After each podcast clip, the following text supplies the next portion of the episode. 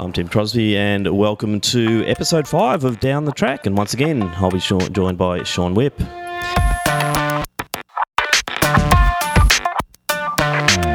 Thanks for having me, Tim. We're uh, back for our big fifth episode. We're ticking along well here. No, it's going along quite nice, and thanks again for the feedback we are receiving on the podcast. Uh, as once again, we'll try and give the Victorian athletics crowd a bit of a, an update on what's been going on, and also let's try and catch up with what's happening in the world of athletics. Because generally, it's really going to start to kick off again, Sean. Yeah, yeah, we, we get around to almost the proper start of a, a, domestic season, you know, World Cross Country Trials and Hunter. So plenty for uh, everyone to keep an eye on and a few uh, spicier milers meets as well. Yeah, well, and for all of those who say I'm not racing till January, well, we're going to see them this month. now, also, don't forget that this podcast is now available on the uh, iTunes store. So certainly get along to iTunes and uh, get it loaded as one of your favourites. So in December, we had Brett Robinson make his way to Japan for the Fukuoka Marathon. We didn't cover it in the last edition of Down the Track, but we're going to give it a little bit of love because uh, down at the Steigen Classic, Lisa Verstraeten had a, a really good and uh, a very, very candid interview with Brett about the Fukuoka experience. Sean, what was your sort of takeaway from that race? Oh, I think um, you know Brett had been very honest leading up to it that he didn't want to be um, an Australian athlete who waited until he was you know in his mid 30s or, or, really late in his career to try a marathon. Um, you know, as you've spoken about in the past, it's an event that does take a, a fair bit of learning and a, and a, bit of trial and error. Um, and I think maybe he had about a seven week build up for it, which I think he'll go on and discuss in those interview excerpts, sort of the, the pros and cons of that quicker turnaround. But yeah, it's, it's really fascinating to see a guy who's been a you know an Olympic finalist over 5k and a world indoor finalist over 3,000 metres as well, um, step up to you know a distance where we're looking to be more globally competitive at. Well, in the end, Brett got to about 32k, and it was all over Red Rover from there. So, and he'll just explain a little bit about what went wrong. Just, um, yeah, I got to 30k and my quads kind of just gave way and couldn't handle the impact of the roads anymore. So um, I just couldn't run anymore. So I stopped at 32 and that knocked me around a bit. I spent uh, two weeks really struggling and so obviously, Sean, not all plain sailing for Brett in that race. It, yeah, look, the marathon is a, a race of attrition, but generally for those who are conditioned, uh, getting to 32 is just about where the race starts. But unfortunately for Brett, that was where it was all over. Yeah, for, for some it's it's a tired cliche, but many of the elites do talk about the fact that most races don't really seem to kick off in earnest until about 30k. Um, and, and Brett definitely was ambitious in his in his early pacing and, and, early splits, and, and had had a very positive experience on the course prior, you know, in terms of pacing to about 23k for uh, Sondre Moen during his European record of 205ish. Um, so yeah, you, you, definitely can't knock the, the, the, character or the, the sort of intent of the guy, but um, I think as, as he touches upon there, he's he's learned a great deal, and um, he'll be much better for it in the future. Yeah, well, he'll he'll sort of in the next excerpt, he's just going to tell us a little bit about what happened after 32. I heard someone say that like 30k you're still feeling okay, and then that yeah. 2k just yeah, so, changed everything. Um, yeah, about 30k, I'm like, like I was feeling good. Even like 28k, I'm like, I should even go faster now. And then um, about 30, at 30k, I'm like, oh, getting a little bit tired, but I think that's expected. And then um, about 500 meters later, I'm like, wow, my quads are sore. And then about a k later, I just couldn't run properly anymore. Like I couldn't stride out, so I kind of my brain was not letting me stride out because it was pain, hurt, hurting so much. So I kind of went back to a shuffle, and um, I was trying so hard.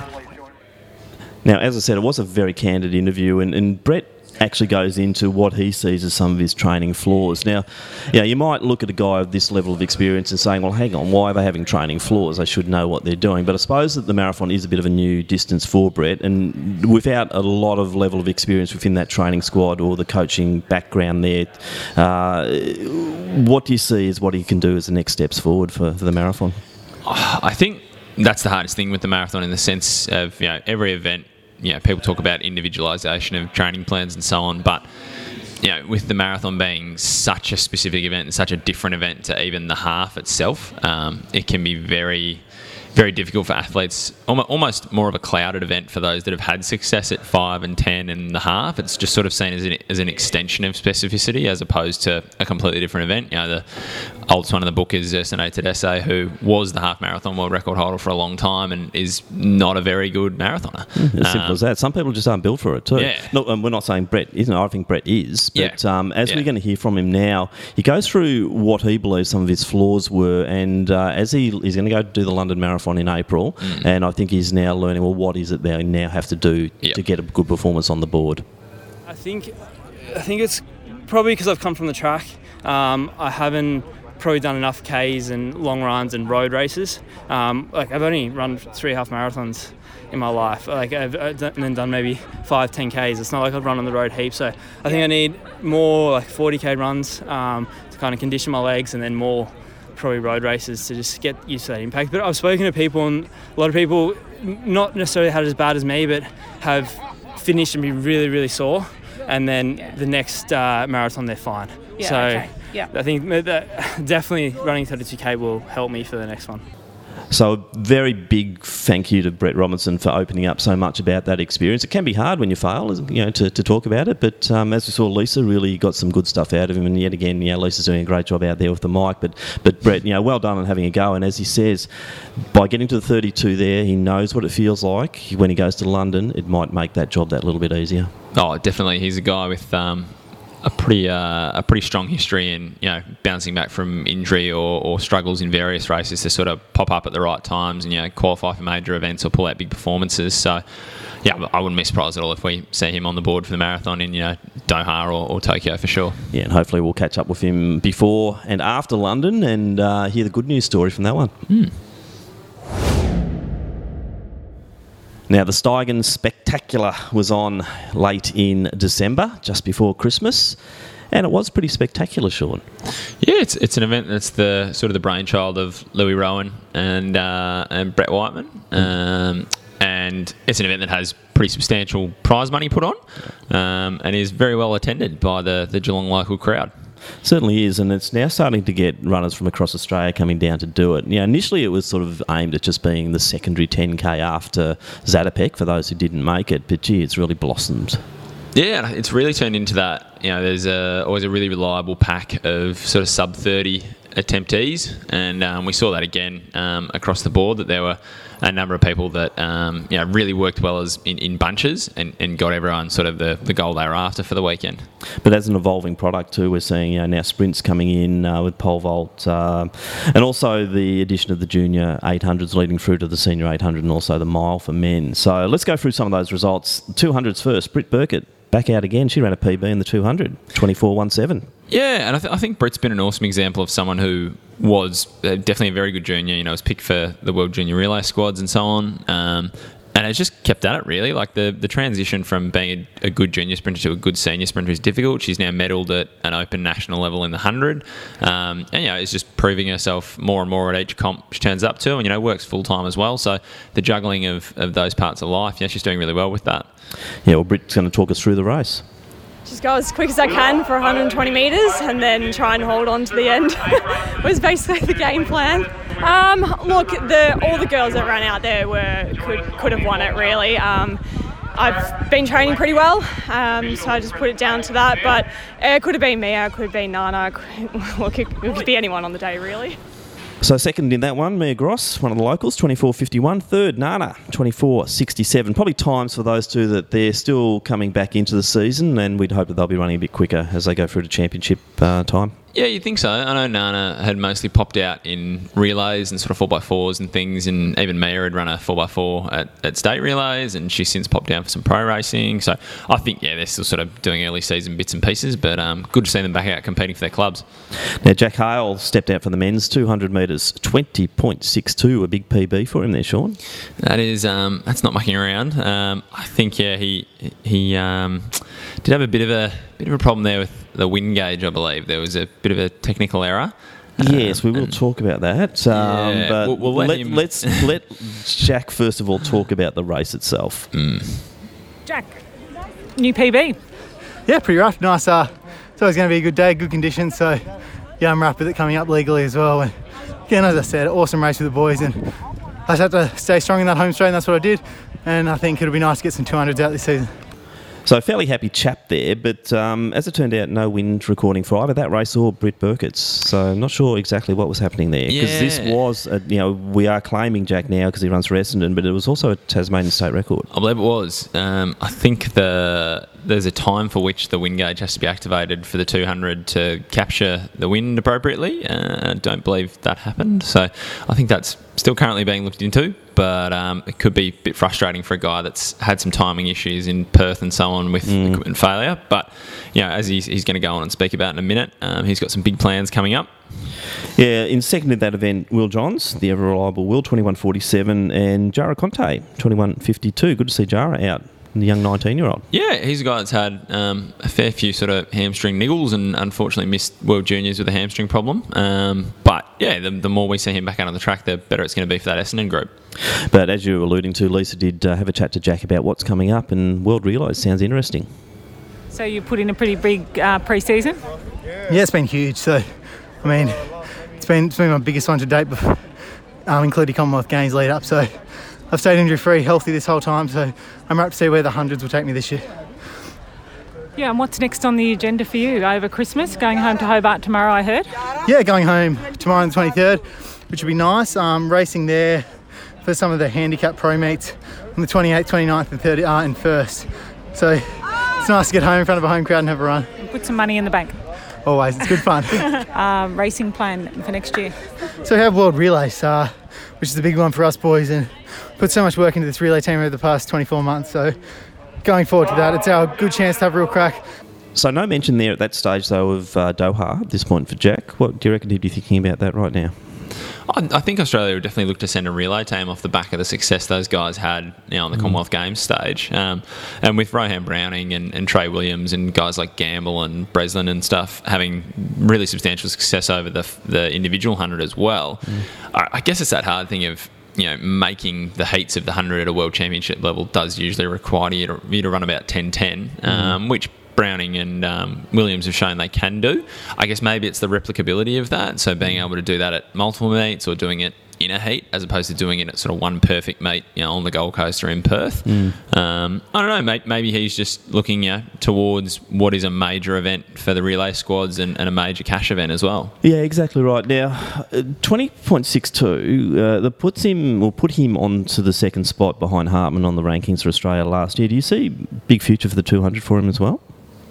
Yeah, I and I don't know, I don't have it in front of me, but um, yeah, I think it would put him yeah second or third, maybe with Zane Branko ran pretty fast at World Juniors as well to place fifth. But um, I don't know. I think people were surprised to see Jack pop out in the two, as he is sort of your, your more traditional hundred runner. But yeah, if, if that's an event that you know he's obviously showing a very high level of ability at, maybe that is something he investigates a little bit more as he um, grows and gets older and stronger and all those sorts of things. Yeah, well, yeah, we will we'll be following Jack. Obviously, um, as I said, he went back to Hobart and did a few events there, but um, we might see him in a few of the gifts. But yeah, it's pretty exciting times, I think, for Jack Hale. Yeah, because he was one that you could have pegged a few years ago that might have gone astray, might have not had the you know the, the ability to continue through from that great junior career. But I think he's back. Yeah, as we've said, that junior to senior transition is quite brutal, and to see himself and Browning and Williams sort of all, all pop out of that, you know, super junior race, um, yeah, really bodes well for the Australian relay system. Let's have a chat about the 800s. And uh, there were the junior races. Uh, winner for the girls, let's go to that one, was Lucinda Rourke in a PB of 213.39. So Lucinda's just going along her merry way, isn't she?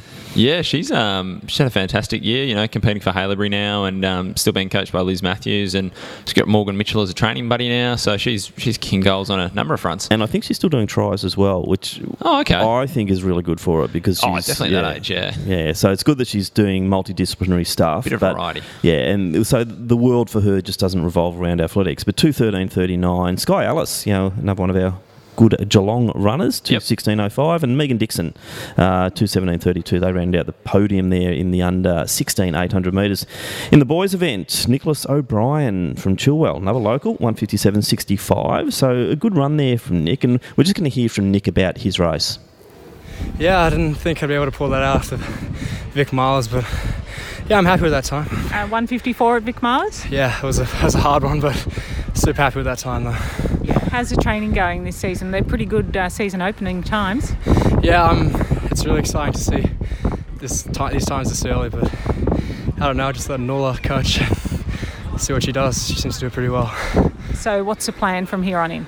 Uh, sort of just work on the speed. I think first lap's something to work on, so go ahead and try and get the quicker 400, but yes, see, see what happens. So as he said, wasn't quite able to do the 154 he'd done at Milers just a few days before, but Nick's a pretty interesting character, isn't he?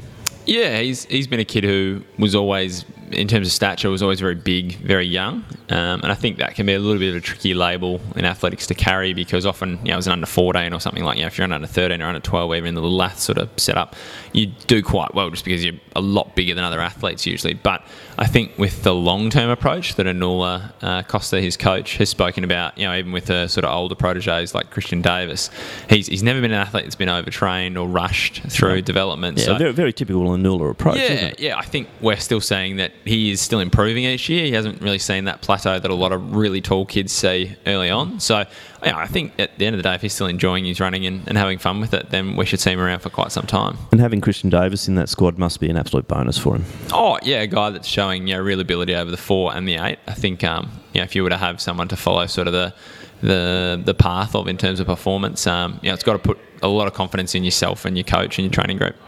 Second in that race was Jean Philippe Souli from Old Scotch in 159.60 and Josh Berry, another one of the locals down there. We've seen a bit of Josh during uh, the year as well. He ran 203.51.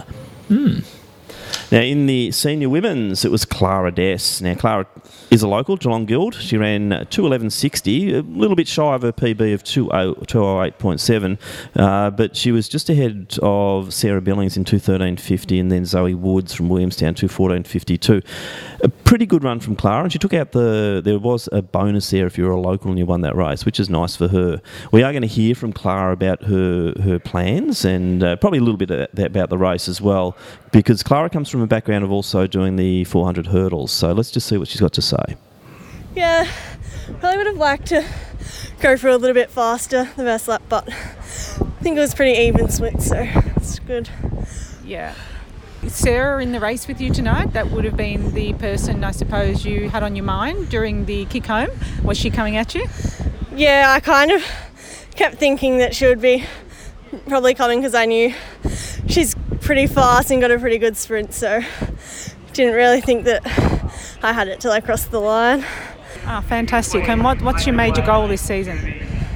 Uh, my major goal is just to improve, I guess, my 800 time and my 400 hurdles time. And so I'm competitive at the Nationals in Sydney. So a bit of altitude work on the plans there for Clara. And where do you see her going, Sean? Is she, you know, the what's the time for the 400 hurdles? About 61? Yeah, so she's run 60.1 for the 400 hurdles. Um, so she's, in, I guess, an interesting sort of double threat in the four hurdles and the eight. You know, she has gotten down to 208 in the in the 800 last season. So I just in, in conversations we've had in passing, I know she's sort of weighing up you know, if she might have any um, options over in the US in sort of the college scene. Yeah, mm-hmm. if you've got someone that can feasibly run four x fours, four hundreds, four hurdles, and yeah. eights, yeah, it's pretty handy for a squad. Yeah, it's a pretty handy sort of yeah. set of breadth, and, yeah. and those are, I guess, both events that she sort of investigated in dribs yep. and drabs. Like she's never been super committed to one event, so it, it, would be really interesting to see if she sort of continues to mould both of them. Yeah, uh, well, she's an 18 year old, so there's there's still time, and, and, I don't think she's been sort of belted as a junior either. I think she's sort of coming from a reasonable background. Here, no, I think so. I think that's fair to say. Yeah, yeah, she seems to improve pretty steadily each season, so you know, as we've spoken about, if someone's plateaued to two or three years as a junior, it's maybe more yeah, of an so indication we'll, of that. Yeah, we'll follow what Clara's doing over time, and mm. you know, if she does then make the jump to the collegiate scene, it will be interesting to see you know, where she goes, yeah, and definitely. how she performs, and what sort of event grouping she sort of goes into. Sarah Billings two thirteen fifty, probably not terribly happy with that one at this stage. Yeah, I, I think in. Um, in speaking and passing to her partner Geordie Williams, um, she was very not happy with the time. But I think that's a hard thing coming back from. I think she had a sacral stress fracture, yeah, so it was out, nasty. Yeah, it was out for quite a while, and I think you know maybe a bit after the race, you would would have just been happy to be back out there. But yeah, when you've sort of come from the loftier heights of being well under 210, yeah, it's, it's got to be frustrating. But I think, you know, just awesome to see her back out there running. Well, the only way to get back in is to race, and unfortunately, some people do shy away from that, and, and you've got to start somewhere. Somewhere, yeah. And you know, so good on Sarah for getting out there. Mm. Uh, as you said, she's probably not terribly happy with that, but gee, it's only January or it's December for this meet, so Yeah, she's plenty got of plenty time of time left. Yeah. All right. You mentioned Geordie Williams. He took out the mile, couldn't break the four minutes. He's done that five times before, but at this occasion he ran 400.94. But it was a good win because the field was pretty hot. I think uh, I think the joke afterward was that um, Geordie might be sending the pacemaker and training group member uh, Lockie Barber an invoice for the thousand dollars he missed out on because. Uh, Whilst Lockie was pretty happy with his pacing job, I think he was considered a little bit off for what was asked. Um, I think he was about 233 through the K. Uh, I asked for about 229, 228. So I think that just shows that uh, when you do get a stacked field like that with Williams, Rayner, even guys like uh, Matthew Clark and of course Peter Bol, um, the way it sort of worked out was Lockie took a little while to get to the front. I think in you know he had good intentions. He didn't want to go you know sort of 26 through the first 200 and ruin it, but that sort of meant that Matt Clark got stuck sitting in second. So when one of the, uh, you know, it- with respect to Matt, when one of the slower runners gets stuck out the front when the pacemaker pulls off, you know, Matt sort of kept it ticking along. It's the 61 second pace they were at, but I think they hit the bell in about 305. So as they A came- lot of work to do. Oh yeah, and as they came through to I think about 300 metres to go, Jack Rayner sort of popped up from the clouds and pulled himself towards the lead, and then there was sort of this mad dash for everyone to try and cut each other off before the bend. Um, and yeah, Geordie Williams just too strong over that final hundred.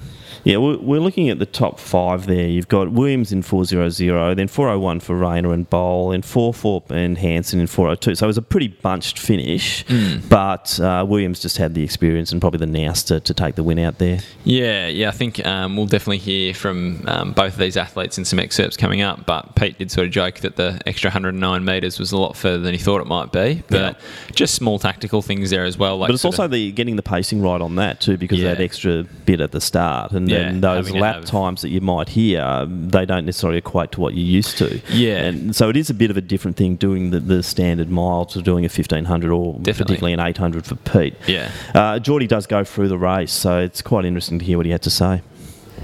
Geordie Williams, congratulations on the win tonight. It was a it was a good field. Yeah, it was uh, pretty tough actually. Like I, you know, reading the start list on the way in, I knew it was going to be a good race, and it was. Have certainly had my work cut out for me with. Uh, I mean, I know Jack is a more of a longer distance guy, but he's got one hell of a finish. I think people don't realise how quick he is actually on the track, and then obviously Pete Bol's pretty quick, so plenty of guys that could really test me. So it was good. It was good to get the run out and Yeah, come away with the win. Yeah. So you're mentioning pacing there, but yeah, can I throw it at you, Sean? Would this perhaps have been a better race without a pacer?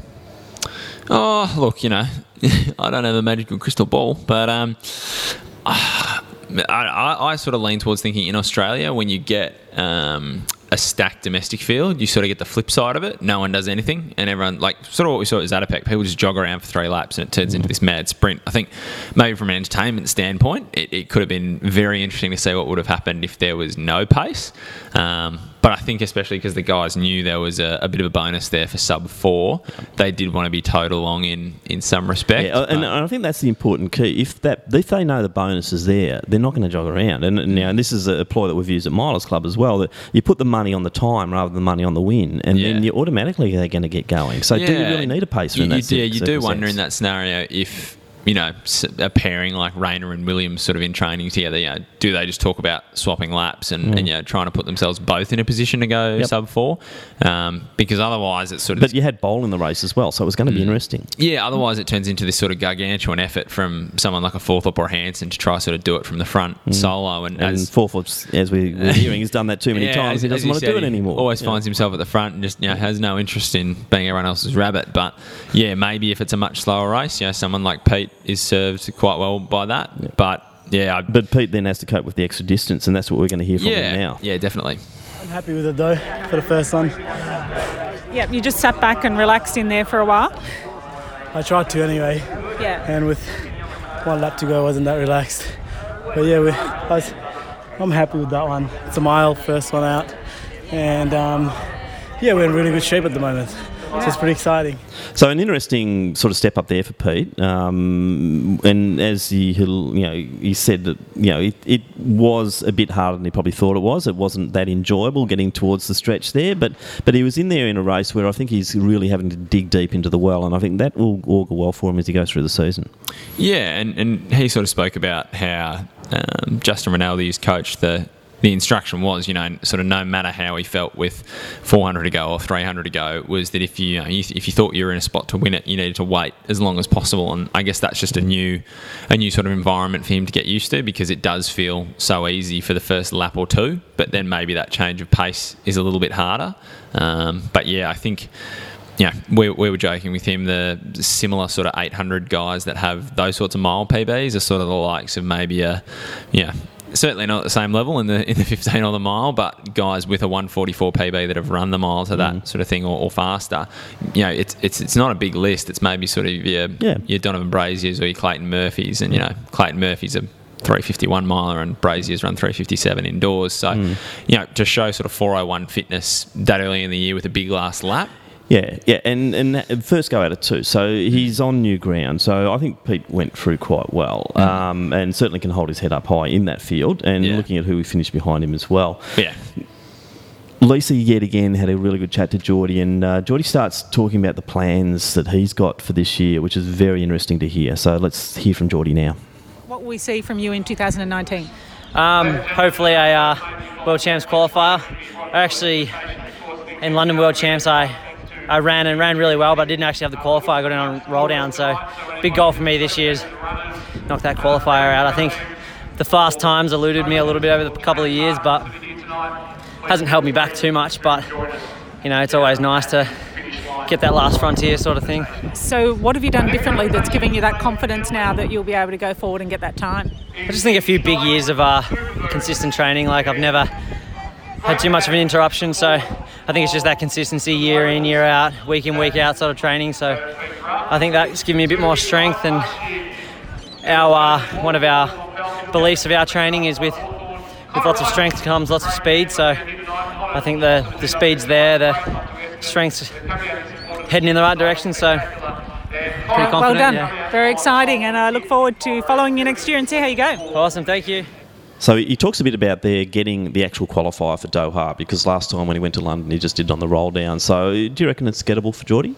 Yeah, I, I think you know he's always been that guy that's had the that sort of amazing run as a 19 year old over his head that he ran 336 so young and then was in a collegiate system that you know isn't really geared towards having to run super fast especially the way Villanova run as a group. You know the you're rewarded for winning things there as opposed to trying to seek out super fast times. And he did run an incremental sort of a small PB in I think it was Padova in Italy um, in Europe. And you know whilst that was a while between drinks, he has been at that 336 level quite consistently. So Mm.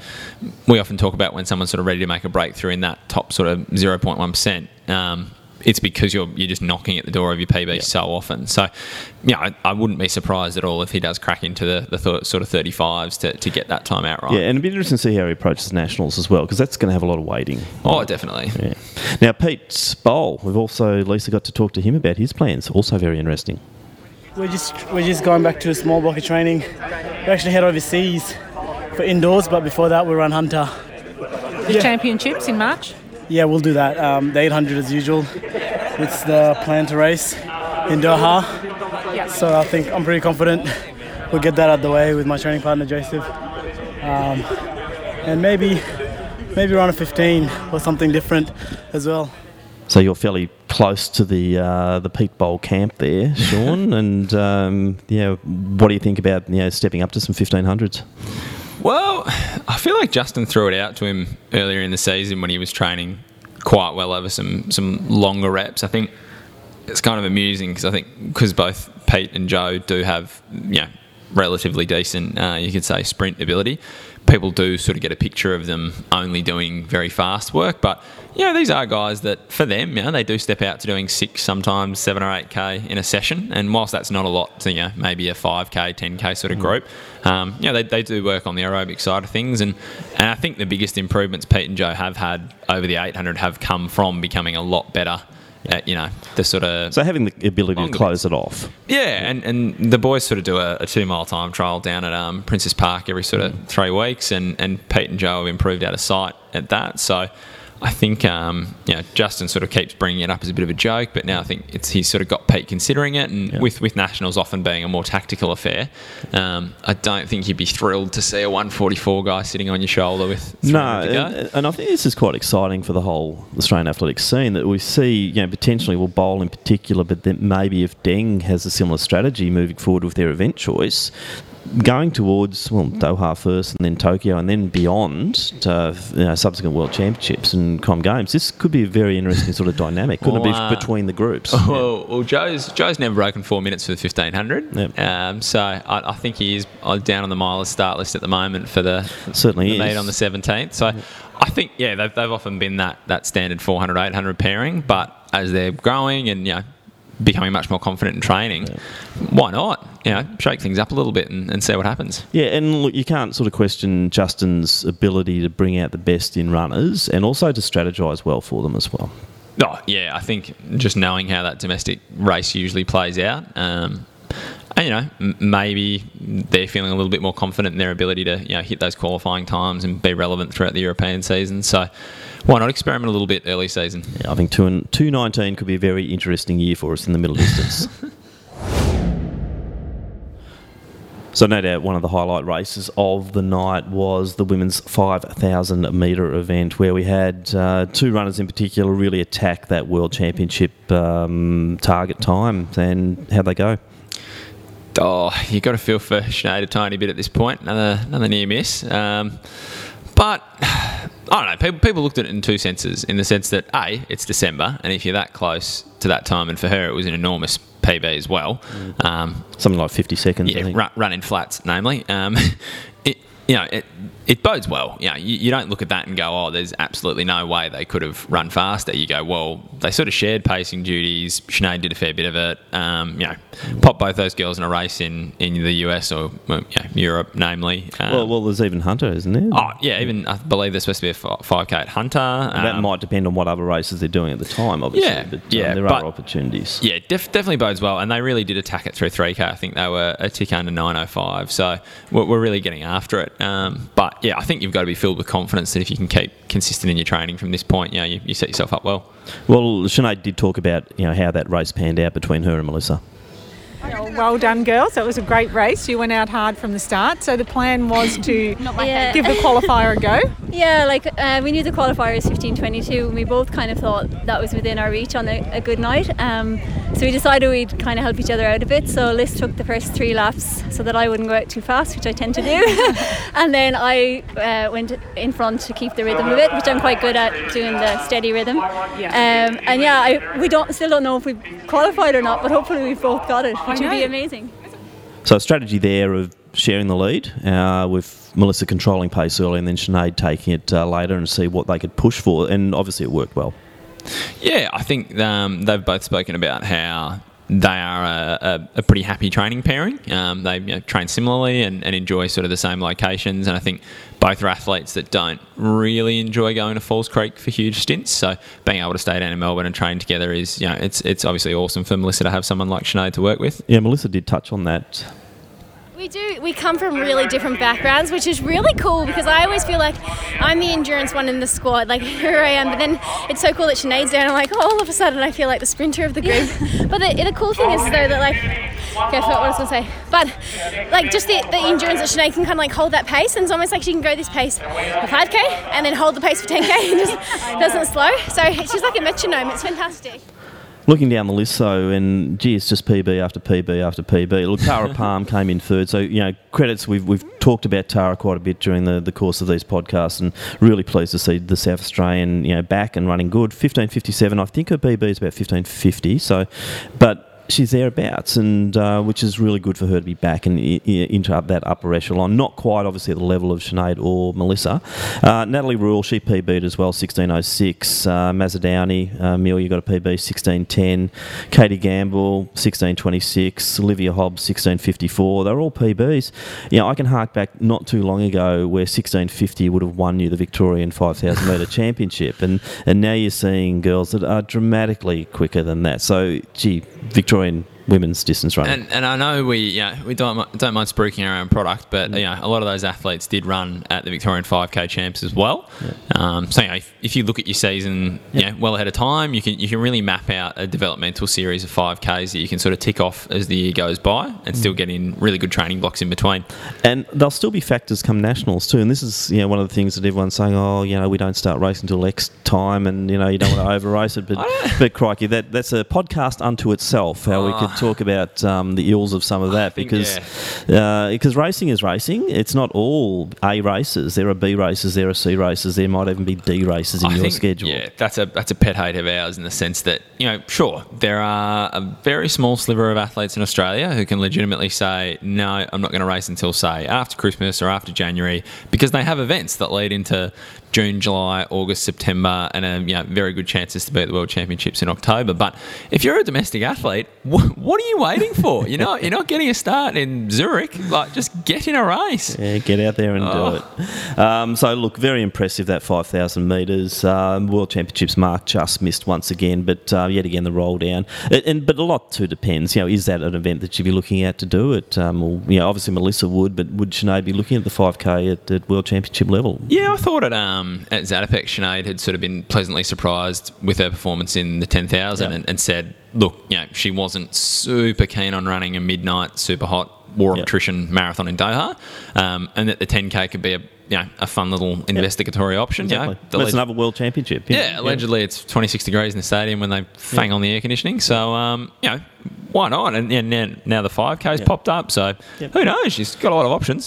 Certainly has. We'll move now to the 10K, which was the original reason for this whole meet. And gee, they had something like 40 takers for this race, which they trimmed down to 30. And it's not a bad 30 with the, the slowest runner coming in just under 32 minutes. But the winning time, 29.13, Brett Robinson.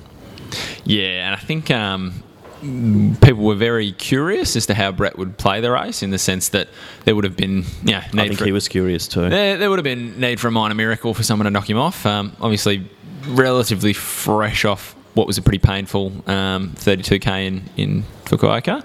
Um, but yeah, he he looked. Yeah, I think that's one of the funnier things for spectators in the sense of seeing a guy that is that good run. You know, it was about 15, 15, 15, 10 pace through the first 5k. He looked like he was absolutely jogging. Um, and I think once he got to 5k and saw the split, um, he took off and uh, took Joel Tobin White with him. Yeah, just another. We'll get back to Tobin White as well, and we will hear from Brett. But one thing I really like about this is this event now is the next major 10k in Australia after Zatopek. And you look at the interstaters, you had Hudson in third, then you've got Guy Waters, Joe Burgess, they took sixth and seventh. Uh, you then Eddie Vining, former Victorian but now New South Wales, he was in 11th. Dave Cronidi, you know, the ever reliable Dave, Mm. um, he came in at 13th. Daryl Crook there, 15th. Uh, ben Toomey in 20th. Michael Nitschke from South Australia, he was in there as well. Gee, the interstaters are seeing this now. If you can't make Zatopek, Steigen's the race for you. Yeah, and, and it is a race where, whilst it is a local meet, everyone is there with the intent to run, you know, for, for what is for a lot of those guys relatively quick. So it's it's not an event where you're going to get stuck with, you know, too many tactics per se. It's just a lot of guys trying to pump out sort of, you know, 69 to 71 second laps on on mass.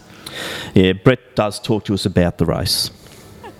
Um, so, what was the plan going out there tonight? You were pretty relaxed going through majority of the race out there. Yeah, yeah. So I knew there was going to be a 30 minute group, I'd say, like because a lot of people were talking about trying to break that barrier, and so I, I was happy. All I wanted to do was get in a race and um, tick off some laps, and yeah. So I just thought I would just sit in the pack. I, I was actually pretty far back the first couple of laps, just just relax, and also like I knew Joel, my training partner, was the kind of main threat, so I just wanted to make sure I was behind him and uh, kind of put a little bit of pressure on him. So he, if he made a move, I'd be there to cover it, and not not him following me. And um, yeah, so I pretty much just sat in until five laps to go, and then I went to the front. And I think I ran about a 62 and then a 63, which is really hard at Yeah, that. took off pretty quickly. Yeah, I, I- went really hard, and I just because I just wanted to see what, and but Joel kept up. Credit to him, like he, He just did, kept, yeah, yeah, Yeah. So, uh, like that's credit because like I knew I couldn't hold that pace, but I just wanted him to drop off before me, and then Yeah. I just wanted to get a little like 20 meter gap, and then I could kind of just maintain that, and um, that that was the plan. So. Yeah. So 29.13, as we said, uh, Joel Tobin White on debut over 10,000 metres, 29.25, and then third place Matthew Hudson, uh, New South Wales, 29.36. Uh, good run there from Joel, uh, coming on the comeback trial. Yeah, injured? back off. Um, I think he had a stress reaction or fracture of some sorts. Um, and yeah, look for for a guy that took a big risk and, and moved out of what was a pretty proven sort of triathlon career. You know, was in the VIS for quite some time there. Decided that know, didn't love it anymore and was you know, always had that sort of running itch. Was a was a very good um, junior athlete and always featured quite well in cross country events as Mm. well. Um, so yeah, I think not only been around a while, but he's only 24. You know, Yeah, so we're not talk, talking about an old athlete here. So I think Joel, you know, depending on you know he's had that one stress reaction. You know, I think maybe they've got to be careful of training loads and volumes, but we know that he's got the inherent talent to match it with the likes of you know, Yeah, I think you know we've got James Coleman in the office, obviously, who sees a fair bit of Joel down at training, and we have heard he is, you know, a, for a guy with his PBs, he's quite a spectacular trainer. So obviously, a guy that has come from a background in triathlon where it's you know a very high intensity, long training duration periods. You know, it's it's not a sport for the faint of heart. So Mm. coming down to something that's you know, if anything, you train for less hours in a day, mu- must but seem like more of- impact. yeah, but must seem like a bit of a treat in terms of you know putting yourself um, in, a, in an uncomfortable position. And Mm. you know, on debut to run the time, uh, run the time he did there, 29.25, he's done that with a big negative split. You know, coming off the, the first half of sort of 15, 10 to 15, 15. So you'd think there's a fair bit more in the locker there for uh, Yeah, certainly the is. 10,000 metres. Yeah, and look, the good thing about this race, there was five of them under under 30 minutes, so it's justified. You know, it wasn't that long ago we weren't getting many more than that in Zatopek breaking 30. Well, not so, so much that, but also how many guys there are under 30? Yeah. Yeah, exactly. So I mean, under- but- under 31, yeah. So you know that, and they're the ones you're looking down there now. People like Appleby, who's back. He's running Tokyo Marathon, I think. Mm. Yeah. Uh, Tim Norton, he's Yep. got a resurgent career there, running 30-17. Uh, these are guys who now will be looking towards Zatopek next year because they've got Yeah. what we would deem to be a qualifier. Uh, Joe Yeah. Burgess, you know, I know he was struggling a bit there for a while trying to get the better 10k times, but he proved himself at Zatopek and he's gone on with it at Steigen. So great for, for Joe. Yeah, there's to- really not a lot of a blowout in that race in the sense that you know, no one was slower than 32 minutes. No, there's no big blowouts at all. And, and those running 20 those times are the ones you'd expect to run those times as well. Yeah, for 28 odd guys there, that's that's unreal. Yeah, so it's great. So, you know, good on them. Well done, Louis and Brett um, Coleman and the team down there at Geelong. So Yeah, another, it you know, as we led off with, the Steigen spectacular was pretty spectacular. So It was. So once again, well done to the to the crew down at Geelong for putting on a great Victorian meet.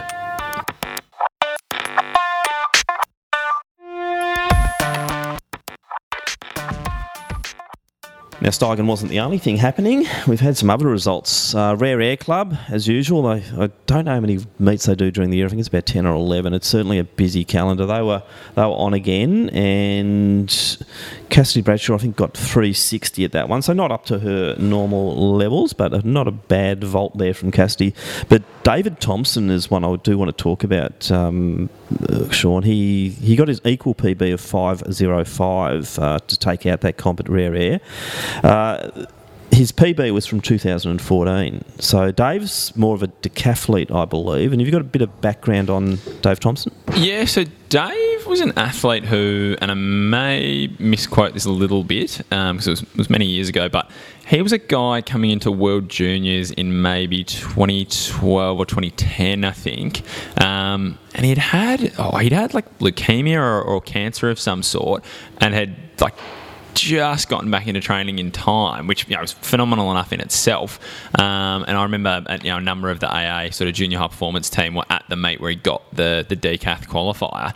Um, and I think he's got like quite impaired lung function as well, which is maybe why he's done a bit more of the the pole vaulting recently. But yeah, you know, when he when he qualified for World Juniors, sort of you know just got the qualifier and sort of collapsed over in the 1500, of course. And it was was a pretty emotional event for everyone. But yeah, he's, he's spent a bit of time coaching as well at Scotch College, and you know, has always been a, a really lovely guy, and is very big on sort of giving back to Knox as a club, and you know, it's, it's sort of what you'd want um, any sort of high performance athlete to be within the Mm. community. Um, so it's brilliant to see him, you know, obviously still ticking away there at, at a number of events and um, doing really well. Yeah, well, 505, you know, it's nothing to slouch at, is Yeah. it? It's a, it's a Not mucking good about. role. So, so, you know, yet again, really good story there, isn't it? And, and it just shows you that impact of athletics and what it does in people's lives. And it's always there as that backstop, you know, Oh, through the ups and downs. And and it's great for rare air, too, to have someone like Dave now getting up there with your Blake Lucases and, Mm. and those types and, um, you know, giving them a bit of good comp. Definitely. Now, uh, looking through the Australian rankings, and it looks like quite a few of the Aussies are heading over to New Zealand at the moment. There's a few meets heading there, and uh, not a lot of Victorians, but one I will point out is one of my favourites is Emma Werner. Uh, she was in Timaru. Uh, which is on the South Island, and her best for the hammer is 48.03, and she's started uh, 2019 with a 46.84. So I reckon Emma Werner's going to be pretty happy with that, Sean. definitely in the ballpark. And um, know, New Zealand, very proud throwing history. Um, so yeah, I know they have the big shot comp over there during the year that's very popular with the likes of sort of your Damien Birkinheads and so on. Um, so yeah, awesome to see people taking advantage of, of you know some some niche competitions over the pond. Yeah, so we'll, we'll just keep an eye out for those uh, New Zealand results because obviously there's some good stuff coming out of there. Let's move to the gifts. The gifts are starting to really ramp up. Now, it's a long season though for VAL because they go right through to the late Easter and Stawell in April. But over the uh, Christmas New Year period, we did have a few of the more substantial gifts taking place. First one of those is Maryborough. The gift winner, Robert Lugo, in off 9.5. Ran 12.620. He's a Ringwood runner. Sean will talk a little bit about him. Just, just, just beat Matt Rizzo, 12.62.4. So four one thousandths they were separated. Oh. Rizzo off 2.75. So obviously Yeah. the superior runner. But gee, Robert Lugo, that's a nice little. He would have been a good dip, I reckon, on that line. Yeah, he's a he's a funny story. He was um he was a guy that was at Deakin at the same time that I was in Deakin Uni, and um, yeah, I think he was he was a pretty decent um, basketball player. Like sort of played at sort of I guess like a state league sort of level, and um, wanted to get faster for basketball because he, he's not a super tall guy, but he's very quick. Um, and yeah, just sort of sent me a message one day and said, "Oh look, where, where would I go?" And I said, "Oh, you know, what's your nearest club?" And it just happened to be Ringwood. And Ringwood have a good website in the sense that you you just have a contact person. So obviously he's rung up and said, "Look, I'd like to get involved in sprints, but you know, works a sort of really long hours corporate job as a as a lawyer." Um, and I think that's where he started at Ringwood. I'm not. I, I can't attest to who's coaching him now, but started off there and you know has just taken to the pro scene like a you know duck in water. Absolutely loves it.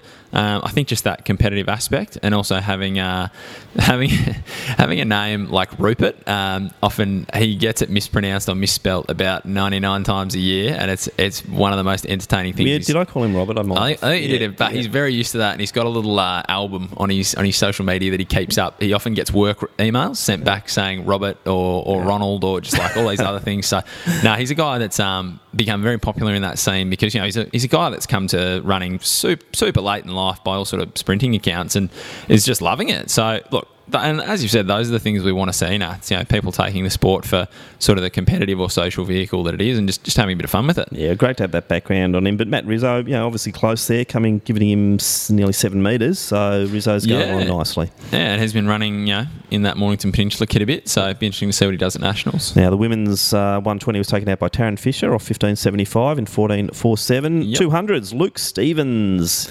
He's Is he back. 21.20 off 5 metres to take the 200. The 400, David Flood, 38 metres uh, off 38 for 47.73. The women's, Danielle McDowell off 60, she ran 53.6. And the 800, Daniel Lawler off 56, he ran 152.6. And in the 1600, Glenn McMillan off 120 metres ran 4.10. So pretty good stuff there at Maryborough. The next one on the list, they were off to uh, Maryborough was when? That was the 1st of January. Yeah, it was a New Year's Day I New Year's. Day, and then on the fifth, uh, a lot of them then travelled to Castlemaine. Yep. Uh, the gift there was taken out by Jack Newman of 7.25 and 12.21. That was 120 metres. The women's 120, Claire de Salis off 8 metres. She ran 13.83. In the 400 for the men, Jay Blake, Coburg runner, I think, off 50 metres, 48.7 in the women's uh, from Wendouree, an Ararat girl. Zoe Nicholas, Nicholson took that out of 46, 55.9. The 800, good mate of mine, Aaron Downs. Um, Aaron, if you don't know him, very statuesque. He does a lot of modelling. He's a fiery, very, very, very handsome man. But uh, he's now supporting the or sporting the man bun and had quite a bit of facial hair and Jeez. looked more like the Yeti than he did the um, the male model in this one. But he took out the 800 off 72 and 155. So great work there for Aaron from the Hippo squad. And the 3200 Matt Konechka off 160 933.89. Uh, and we also had Daylesford on the 6th, the day after. And the gift there, the two gift winners there, John Hilditch in the men's over 100 metres off 17.75 and 11.16. And the women's Lorena Savoya off 10.25. She ran 12.76. Bit of action down in Tassie as well, though, wasn't there, Sean? And uh, we've seen some, well, some interesting names actually cropping up down in, in Devonport in particular.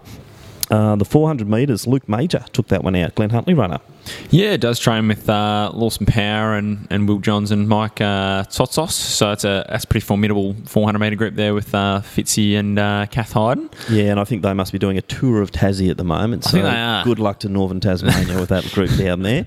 But he was off 14 metres, so Luke took Luke took out the 400 in 47.06. Will Johns, uh, he was fourth, 47.96. So obviously a very close finish. You know, he had four within the second there, so they would have been storming home in that one.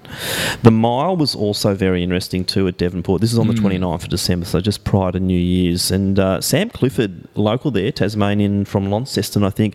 Now, Sam's a former national cross country or junior champion, and uh, he took out uh, the mile in that event. He was off 110, he ran 359.6. Right behind him, not far at all, it was uh, at 400.18, Stewie McSweyn off scratch. Yeah, I think um, Grant Penny was halfway to a heart attack um, in a few of those races. There was there was a little bit of a friendly pressure on Stewie to see if he could crack four minutes on grass, which I think Ryan Gregson's done, and I think maybe Collins Cheboi in his bizarre sort of tour of Australia for a you know well under three thirty five. I think he's a three thirty three three thirty two guy. Um, yeah, incredibly difficult to do. I think people probably underestimate how hard it is to break four for It's probably something we'll look at the sub four list for Australia probably before the next um, edition Mm. because that will be an interesting stat, and I might need to get onto Jeansy and Len Johnson and a few of the Yeah. others to see how many we've had But do it. also the fact that you've you've literally just got to chase people on grass. You've got no pace whatsoever. You're starting way out the back, and you've usually got to plant yourself in lane two or three to get around traffic. Mm. So. Yeah, again, early season form. We keep talking about it. You know, if you're popping out four minute miles without too much stress on grass, um, you know, you've, you've got to be in some shape. Well, we know Stewie is, Mm. and 400.18, that's a pretty good one. As you say, you know, because one thing we don't factor in there is the amount of passing you're doing Oh too. yeah, it was quicker winning time than Steigen. Yeah, exactly. well, okay. So that one up to Yeah, Geordie. Yeah. Um, Matt Ramsden, third in 401.93. So Matt's also doing the tour down there Back as business, well. yeah. yeah, so that's good. Now, they moved to On the 1st of January for the New Year's Day meet. Mhm. Ash Moloney took out the 120. Where do we know Ash Moloney from? He is the uh, world under 20 decathlon champion. He's also the world under 20. Uh, I think he's the meet record holder. There's a difference to the, the world best, I believe. But I think he's the meet record holder for world under 20s for decat. So he's he is just an outrageous athlete in about every facet of the word. He um, probably not technically perfect, but is just the most ridiculously powerful kid from Queensland and is in the same training group as um, Cedric Dubler. So,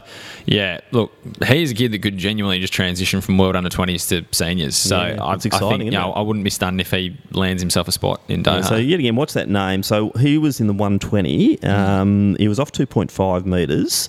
Which is So not a lot. Not Like, a lot. So he's running little bit. 117.5 and he ran 13.16 on grass. So and knocked off a, a pretty fair field there with Despard and, a- and a few Mm, others. So yeah. maybe a little bit of a surprise winner, but yeah, I think he ran um, he ran 10.55 in the first round of the decath in Tampere in Finland, which Mm. I think was actually the World Under 20 qualifier for 100. So Yeah. he's a genuinely quick kid. Yeah, and that's great. Took home nine thousand dollars too for that win. That's a pretty good payday. To laugh at, yeah. certainly pay the fares from Queensland down to Tassie and some five star accommodation. Uh, Stewart McSweyn was back out again because he is doing the, the tour of Tassie. Rolled Uh, him out. Yeah, he's uh, the King Island boy.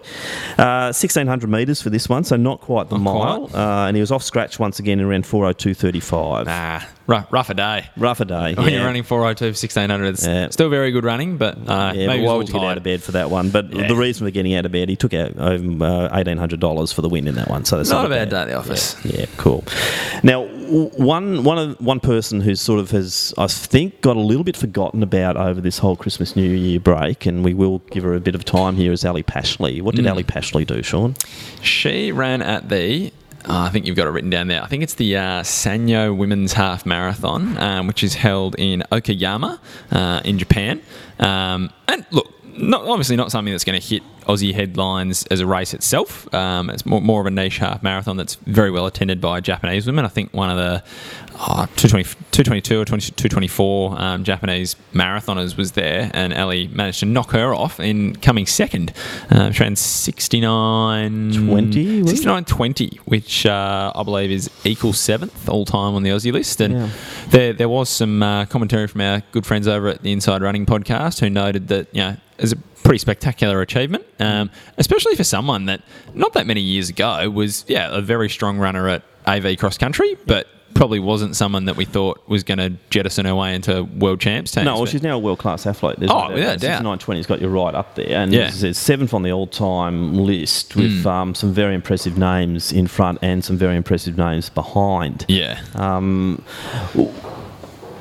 Ali said in the last podcast when we talked to her after Zatopek that she Mm. wasn't really looking to Tokyo, that Doha, yeah, she'd have a good shot at doing Doha, and um, because she knows that quite a lot of the, you know, the other girls won't be looking Won't at do Doha. it, yeah. Ali's the Tokyo runner. There's no doubt about it. With that, you know, Yeah. she's going to run Nagoya as her next marathon in March. Um, I believe that she'll probably really post a time there that's going to put her in good stead for um, Tokyo already. She'll then go on and I think run even better. The the issue with Nagoya, it's a women's only race. Uh, they do have pacing squads and things Mm. like that, but it's not quite the same as when you're running in the bigger fields with, with more around you. Yep. And I think if Ali can get the right racing, I'm not saying she's not going to run well at Nagoya. I think she will, but I think Mm. she'll go even quicker again as she leads towards the Tokyo Yeah. uh, campaign. And I, and I would be most surprised, unless injury really strikes her and strikes Mm. her badly, that this one isn't going to be lining up on the you know, start line at Tokyo. Well, yeah, as, as we said in the prep for this show, when you've run low 32 minutes for 10k and sub 70 for the half, you know, I, I, don't, I don't know many people who wouldn't consider themselves a, an We'll look around at who's done. There's only one in the country at the moment who's done that. Not- Sorry, two. There, there one other in the country Yeah. that's done that. So It's those two are exactly. And Yeah. um, so the pressure is now on some of our other marathoners to, you know, and they're probably looking at these results, saying, "Crikey, we've got to get lift the standard Yeah, we, again." we talk about how competition breeds competition. So I think you know your your more established um, senior team marathoners sort of will have to take note of this, and you, know, you you won't just be able to sort of phone in a, a qualifying time for, for major no, champs. No, no, and one of the interesting things too could be when they some of those go to head to head as well, and Mm. we may see that at London. That could be quite interesting, uh, and then it becomes event choice after that, and Mm. um, and the continuation, as you say. And the good thing about this is uh, some of those girls are racing quite regularly, and you know, as we've already said in this addition of the podcast, we, we like that. Uh, they're not they're not shying away. They're getting out there and they're getting results. And when you get the results, your confidence goes through the roof. Oh, you're not doubting anything. You Yeah, know if- you're fit. If Ellie's popping out these performances, you know, quite regularly now, yeah, w- you wouldn't have any reason to turn up to your next race and not think you were going to run very well. That's right. So look, good luck to Ali. Great performance once again, and um, you know from everyone at AV. Gee, you know, hats off to Ali. She's just going about, about her business. She's no fuss. Yeah. Uh, great girl, great person, and we wish her all the best as she moves into 2019. And to uh, the obviously very excited coach, uh, Julian Spence. exactly. So I can't rant about the AV podcast. We're giving it plenty of love. So we mentioned that January is the start or the kick-off of the, the what do you call, I suppose, the second half of the season where things get really quite interesting. And yet again, the Victorian scene, they're not wanting for any races or any competition at the moment, are they? We, we kick off this weekend with the Vic Multis up at Bendigo. Um, interesting event. Not about 40 odd entries, I think, across the age groups. Sean. Yeah, but I guess it's a bit of a trip for metro athletes, but at the same time, yeah, you want to take your, your multi-event comps where you can get them. Um, yeah, and look, and Bendigo's a good venue for this too. It's a very Mm. well set up track too, and um, yeah, good accommodation at Bendigo, and uh, you know, hopefully they're two days up there. I, I think the weather's going to be reasonably okay this weekend. We're not looking at anything too extreme heat, so Yeah, and, and even if it does get quite hot, I think there's um, the rest area for the multi eventers is set up with uh, some aircon. So, yeah, sort of trying to take uh, the necessary measures to make sure everyone gets through that one all right. Yeah, so good luck to everyone up at Bendigo for this one and to our crew in Bendigo who will be making sure the competition goes along really nicely. AV Shield con- continues along its merry way this weekend. It's Shield round number nine. The venues are Werribee and Glen Huntly and, of course, the country venues. Uh, AV Throwers, they're on the uh, 13th, Sunday the 13th at Ringwood. So great to see the Throwers back out there again at Ringwood. And then Milers Club rolls on again for meet number three, which is back at Box Hill on the 17th of Jan. And we're expecting some pretty good racing, particularly the 1500 fields are looking to start to build quite nicely. So we'll be seeing people coming off Falls Creek, coming down, trying to have that first race. And hopefully we'll see, in, if the conditions are good, we'll see some big PBs. We then move to High Velocity and, and really, really excited the High Velocity is back again, Sean. It's on the Friday night, the, the night after Milers. So what are you looking for there?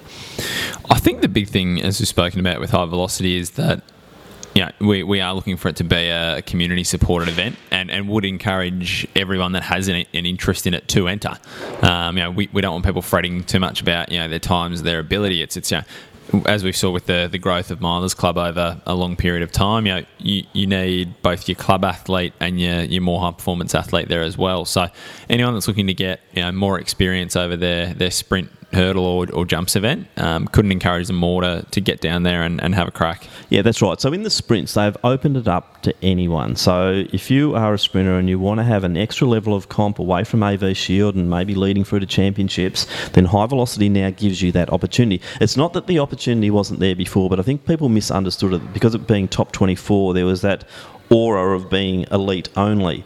Now, when you look back at the history of Milers Club, it always hasn't been this successful. It took us a long time to get the club runners thinking, okay, this is an event for me, and it now is a 350 to 400 person event most nights. Mm. We want the sprinters starting to think the same thing about HVC, that this Yeah. is now, if you're a sprinter, you know, and you want to make sure that okay, I'm in good meets, and if they, you know, if I'm scheduled to run at 7:30, I'll run at 7:30. Whereas at, at Shield, sometimes that can blow a little bit. Mm. So, sprinters get behind this. Training squads get behind this.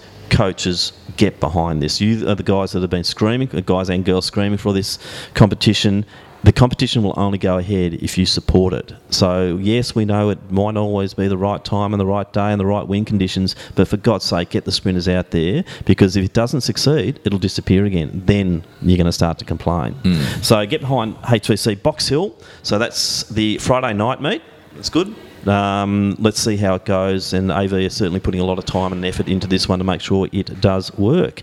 Uh, the following weekend, AV Shield round 10, Box Hill, Doncaster, and the country venues. So, once again, lots to look forward to in the next couple of weeks.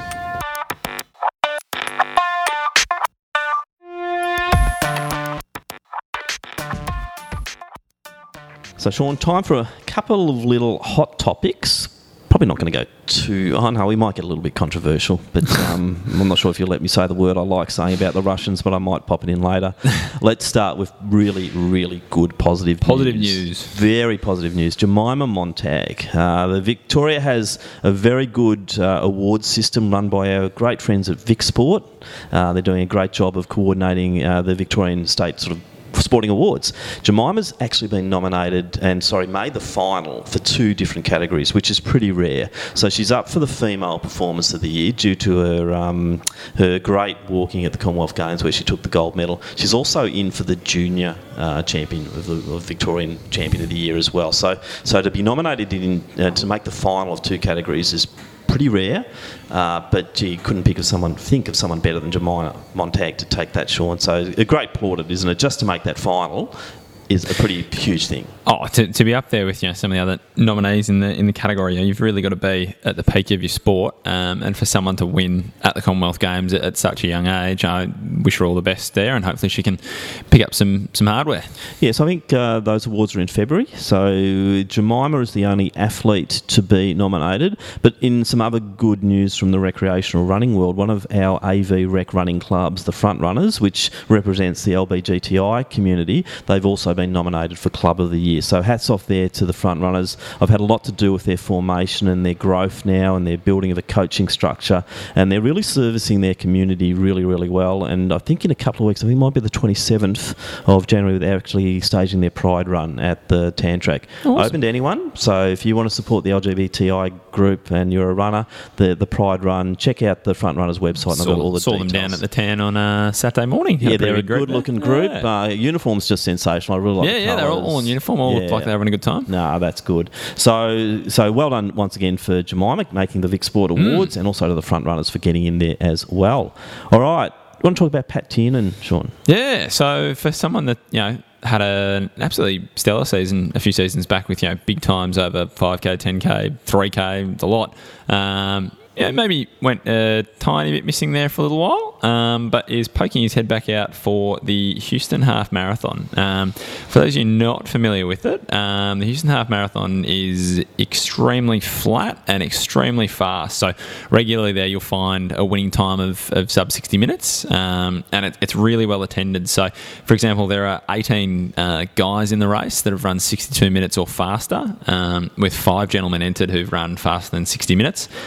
And just some massive names there. I know this might be more towards our, our distance nerds that listen to the podcast, but the likes of sort of Bedan Karoki, um, Shura Kitata is a guy from Ethiopia who's um, featured at world major level on the podium. Um, also, the likes of um, Suguru Osako, who's the national record holder for Japan, a, a 205 guy. He's only, we say only, run 61.13. Um, but yeah, so Pat Tiernan, he sort of had a, I guess, a debut of sorts at the Great North Run. I think was sort of coming back off injury and sort of gave it a training run of sorts. The Great North Run runs often a run where you either have to run with the 60 minute group or the 61 minute group, or that's about it. Um, so he was back there in sort of 63, uh, 53. But you know, if, if, he's worked himself into into decent shape, um, I'd expect, given the, the course and the field, um, he could be on for, for an absolutely stellar run here. But there is a clash of dates, isn't there, for him? Yes, so I've got the website here, but I don't have the exact date in front. Oh no, it is on January the twentieth. Um, so it does rule him out of theoretically, unless you're pulling off a pretty spectacular flight. Um, it rules him out of the World Cross Country Trials. So it'd be very interesting to see what happens there um, regarding selection, whether he's nominated or not. Um, I think he was seventeenth or thirteenth at the last. Um, yeah, he was the standout performer in He was, he was the, yeah, he was the first um, non-African athlete. Yeah, so. Which, yeah, look, you know, you've got to be careful with your way of phrase that, but it's still quite an achievement, particularly Oh, in yeah. Africa. Yeah. Uh, when you throw in the fact that um, even the Bahrain team is full of Africans. So Oh, and yeah, more, more highlight the fact that he was in front of an absolute swathe of guys with you know superior PBs and yeah, superior well, accomplishments. I was there and I saw the race pan out, and Yeah. his race tactics were just brilliant. You know, he didn't start anywhere near the front, but he Yeah. lap after lap after lap, Just he tore just through people. tore through people, and Pat ran a, a brilliant race there. And, and I think in many ways that stamped him as, as a quality athlete to get to that position. But I think you know in recent years, Colos coming eighth was probably the best. Obviously, we had Benita win it back in about 2004, Mm. uh, but Pat's run to position that highly in Uganda in very hot and steamy conditions was a brilliant. run. Yeah, and, and this really could be, you know, and that'll be another topic, you know, that we'll, we'll look to cover in later podcasts, given the trials themselves are on the 24th, I believe, um, on the Australia Day long weekend. Um,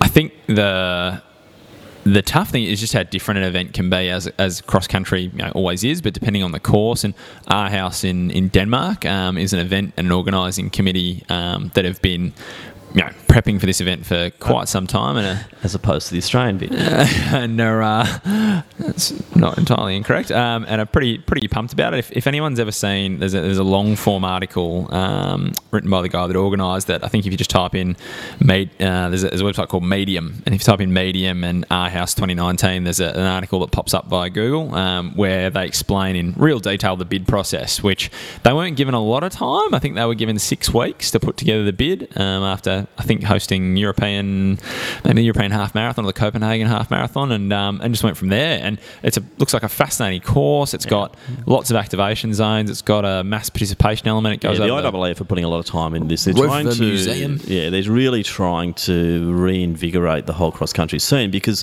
what we've seen over the last probably 15 to 20 years is the Europeans basically disappear off that scene because they Mm. used to dominate it. Then obviously the East Africans started to come in through the uh, the 80s and into the 90s and, and really do dominate it. And you know, I think at the last one, the, the country count from Europe that weren't there was pretty massive. And, and honestly, that's disappointing. Yeah. Uh, the good thing, you know, this is one good thing with AA. They are sending full teams to these things, and we actually did quite well. You know, Yeah, we in- can do in, quite well. um, Jack Rayner at that race, Yeah. um, you know, ran. You know, it was probably Jack's first foray into that level, and, and he really took it. He, um, and why not? So, uh, but it's it's great to see that the this World Cross Country at Denmark um, is going to be something special, and. Our team, I think, hopefully could be something special, and Oh. Pat Tiernan should be part of that team. Yeah, and if you look at that in terms of perspective, you know, Athletics Australia is often, you know, pretty harshly criticised for selection policies and so on. But you know, if they keep their noggins on and continue to select full teams, you know, you look at some other powerhouses like UK Aths. Um, if anyone's got a spare minute, check out their uh, high performance uh, document, um, their sort of outline. Um, World Cross Country, it's it's not considered a high performance event. It's um, it's considered too close to the Stanford, the Peyton Jordan 10k. So yeah, and to me, the, the- I think you know I'll go controversial here, but the the Poms have got their rocks in their head. And I was Yeah. I was in Uganda for the last time, and I, I think the event might have been on the Saturday. They didn't come in till about late Thursday afternoon, Mm. and they were not prepared for Uganda. They were they were pathetic. Mm. The Poms in Uganda were pathetic. Why? Obviously because their state or the national body didn't give it. Well, that, and that's a strange thing. They hold a, a, you know, there's a selection event. This is the World Cross Country Championship for and God's sake. They, You know? they have extremely strong cross country leagues and, and sort of club events over there, and they're supposed to lead into this big national championship. And often the criticism is that there's a trial, but it's really only a trial if you know your, your Olympic finalists turn up. Yeah, So, yeah. you know, I think Yeah, Australia so, so good on yeah. This is the good thing about Australia. Yeah, it should be and, and, and we are seeing the likes of Jack Rayner come through. This Tiernan, that was a breakthrough. Everyone started talking about him. Yeah. Uh, he'd already had the the great collegiate career, but Mm. this is one that said, well, okay, he's actually world level too. Yeah, yeah, definitely. You know, and if we had the policy similar to, to England or Germany or Poland or some of those other countries, Mm. he wouldn't Just have be been one there. Yeah, Yeah. yeah, it's ridiculous. Um, so let's lead on to what's happening with WADA. What's happening with the? I'm going to say it, the dirty Russians. There, uh, there was a there was a big deadline hanging over their head. The the deadline they had to let WADA uh, into their Moscow lab and have full access and full access to data and samples and you know basically the whole treasure trove of, of dirty stuff they had packed back there. Um, it was supposed to be the 31st of December 2018, and they comfortably missed that and didn't organise any you know trip or access to WADA. Um, you know, the, the athletes commissions that are involved with WADA were quite vocal about the fact that you know this should really be a final straw. Athletics has been one of the only sports that's held out on them Yeah, and said that they weren't you know they weren't going to deviate from what was the original. I believe it's labelled as a roadmap. Um, that there were a couple of key things that WADA had to have until the Russians were allowed back into competition, and that was full access to their lab- laboratory data. Um, that hasn't happened. I believe the next sort of general council meeting of WADA is the 14th of January. Um, all of a sudden, um, Putin's become involved. The sports minister's appealed to him. Um, and there seems to be a sort of a ramshackle visit from WADA on the 9th is scheduled. Um, so Probably the- personally exported the score. so they, they should be getting there around today, allegedly. But um, you know, I think it's uh, Sir Craig Reedie is the head of WADA and has been absolutely slammed in the media in the sense of, you know, basically coming out with a meek statement suggesting, oh, well, wouldn't us getting some info on the 9th be better than nothing? But I think athletes are up in arms and, you know, USADA, um, who were headed up by Travis Tygart, who was best known for taking down Lance Armstrong, um, didn't mince words at all and, and basically called it absolutely pathetic and said that, you know, this is a time for other national What are they afraid of? I think there can, and I know this is it's mere speculation, but you know, the where there's smoke, there's fire. The only reason you wouldn't allow lab access is because the number of positives that they've sort of thrown out as red herrings or sort of Yep. you know charity positives. There's got to be a lot more. Yeah, I, so I they're, think. they're the lambs to the slaughter, but you're saying there's some much bigger Oh, names. I think there could be some some far deeper positives stacked yeah. back there. Um, But in the end, though, why aren't WADA being stronger? Is, are they afraid of you know a Salisbury type incident or something like that, or men with umbrellas poking Well, them in the I- legs? Who knows? I think the debate is uh, part that you know the the sanctioning is the strongest measure you can take. You know, you, you ban a group from competition, um, and you know even lately there's been talks about Kenya as well with how many positives they've had. When do they hit a point where they're where they're banned? Um, but with Russia. Uh, I think that there's this understanding from the public that WADA can simply tell Russia something and that they'll be let in. I, I don't No, think no, it's no. that simple at all. You know, you're dealing with global politics. You're dealing with a country that is famously, you know, private, run by a dictator, and is and is run. It's it's very much just the Soviet Union rolled over. Um, and I, I don't think you know if, if WADA could turn up on the doorstep and the Russians had just parked themselves there and say, yeah, wouldn't have thought so. So. Obviously, it's a little bit more complex than our humble podcast can can tackle, but I think athletes of the world have got a right to be very, very frustrated by the, the shambles that is this. Uh, yeah, but it's nice to poke the bear a little bit, isn't it? Oh yeah, why not? Plenty of good reading out there on, on the internet if anyone uh, feels feels worthy of firing up Twitter or Google. Yeah, so one, once again, let's follow these dates. Let's see what happens, but uh, chances are not much. Probably not. So, a fairly diverse yeah, grouping of things we've had to ch- talk about today, Sean, for episode number five. Um, some good results, as we've talked about, also some great, exciting things coming up, uh, and some good news. Now, We'll probably have another couple of weeks because of break, and then we'll be back again. Hopefully, we'll get to do a podcast pre World Cross Trials and probably around the time of the Victorian Country Championships. So that's probably our next schedule uh, because we're going to lose you for a little while. You're heading off to Japan.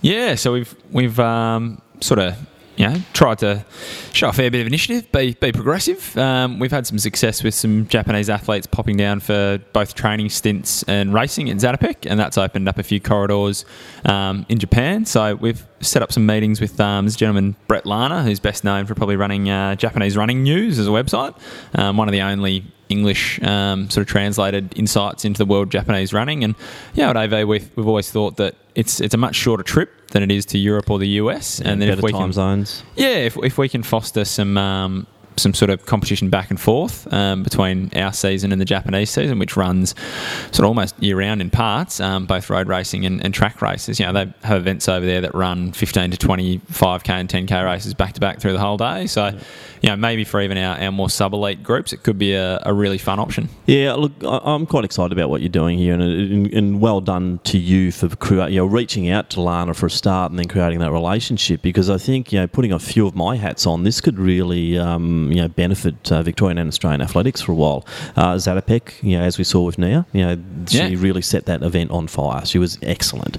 Uh, Melbourne Marathon, if we can create, create some linkages there, so we're no longer reliant on D and E grade Kenyans, but we can actually bring some quality um, Japanese to the field to, to really attack those times that we've got. You know, the women's time's impressive, the men's still probably lags. Hmm. Uh, so this is really exciting, and, and just having that Brett Larner link, I think, is quite good for us now, and, and well done. Yeah, I think with the lead up to, to Yokohama from a sprint perspective and, and Tokyo from a, an overall athletics perspective, you know, if, if there are ways we can make Japan more accessible in terms of trial events or sort of practice events effectively for athletes looking to race over there, you know, we, we should be looking to do that for the, the good of the athletes. Yeah, no, well done. Um, yeah, I've got a busy few. I'm not travelling overseas, but I'm off to Hamilton this Oh. weekend, which is great. Look, yeah, look, this is part of my job with the recreational running. We've got the Hamilton runners there. Narelle Frichot's done an awesome job setting up this new club in Hamilton. Hmm. It's about three and a half hours, I think, from Melbourne, um, heading that way. Uh, and we're doing a seminar or training session on Awesome. Friday afternoon and a seminar Friday night, and then we're doing a level one coaching course on Saturday. So that's great to you know yet again get out to the countryside. I've got a few of these trips planned for 2019 where we're Mm. trying to get the reach and the input of AV into regional areas. So I've got come, one coming up in Sale in February as well, uh, and then I've got another interesting little gig in uh, the week after. I'm off to Hermannsburg Mission, which is just outside of Alice Springs. So working with Charlie Maher, and for those of you who know about the Indigenous Marathon Project, uh, Charlie was one of the original IMP runners who were you know, one of the first to go to New York and do the marathon. Uh, he is from Hermannsburg. He's now resident in Port Macquarie, and Charlie has now got funding to do a bit of an exchange program between Port Mac and Hermannsburg. So he's going to be taking Port Mac kids across to Hermannsburg, and vice versa, Hermans, Hermannsburg kids across to Port Macquarie. So you can Yeah. imagine the cultural. Oh, definitely. Yeah. And I believe um, applications are open again for, for the Indigenous. IMP. yeah. yes. So that'll roll through. They'll be doing their trials across um, Australia during uh, probably usually it's around February, March, and then in April they announce the squad that will go to New York or Yep. that will trial to get to New York. Mm. Not all of them always make it. They pick 12 people, 12 young people from across Australia, and what they're looking for in that for any of the Indigenous, you know, we might have in the audience at the moment, they're looking for people who not only are trying to be athletes or run marathons, but trying to make change to both their life and to other people's life, and then go back to community and uh, initiate that change. And you look at someone like Charlie Maher, who you know, I'm very close to now, and he's done so much, both in Hermannsburg or where he's now trying to get back to, but also in the Port Macquarie uh, environment as well, developing a deadly running group, um, having uh, you know a running group there that's all about family, and it's not just about men going out and doing their stuff. Mm. They actually have a lovely model where the men and well, the whole family meets together at a playground, and the, everyone does something. Yeah. Uh, but yeah, Hermannsburg should be good. We're delivering a level one coaching course there, so we're trying to get a deadly running group going in Hermannsburg. Yeah, Hermannsburg, like a lot of uh, Indigenous communities, they face their issues. You know, uh, drug abuse, uh, domestic violence, all those sort of things. And what we're doing with the running world, or the, um, the with, through with Athletics Australia, and what we do with AV, is we're trying to replace one drug with another, basically, and bring in that world of um, exercise, uh, confidence in your own ability, and the ability just to get fit. You know? yeah, just physical activity for Physical activity. positive mental health Yeah, outcomes. So it's uh, quite a good thing. So I'll be in Hermannsburg Oh, for about brilliant. three days. So so that'll be before we meet for the next podcast, and Hmm. then we'll uh, hopefully have a nice. We'll know who'll be running the World Cross Trials, and we'll hopefully do a nice preview of that. Awesome. All right, so hopefully everyone's well out there in podcast land, and uh, we will see you in, or sorry, you'll be able to hear us on podcast number six in a few weeks' time. So thanks for listening, and once again, uh, stay healthy, stay fit, and we'll see you somewhere around the tracks.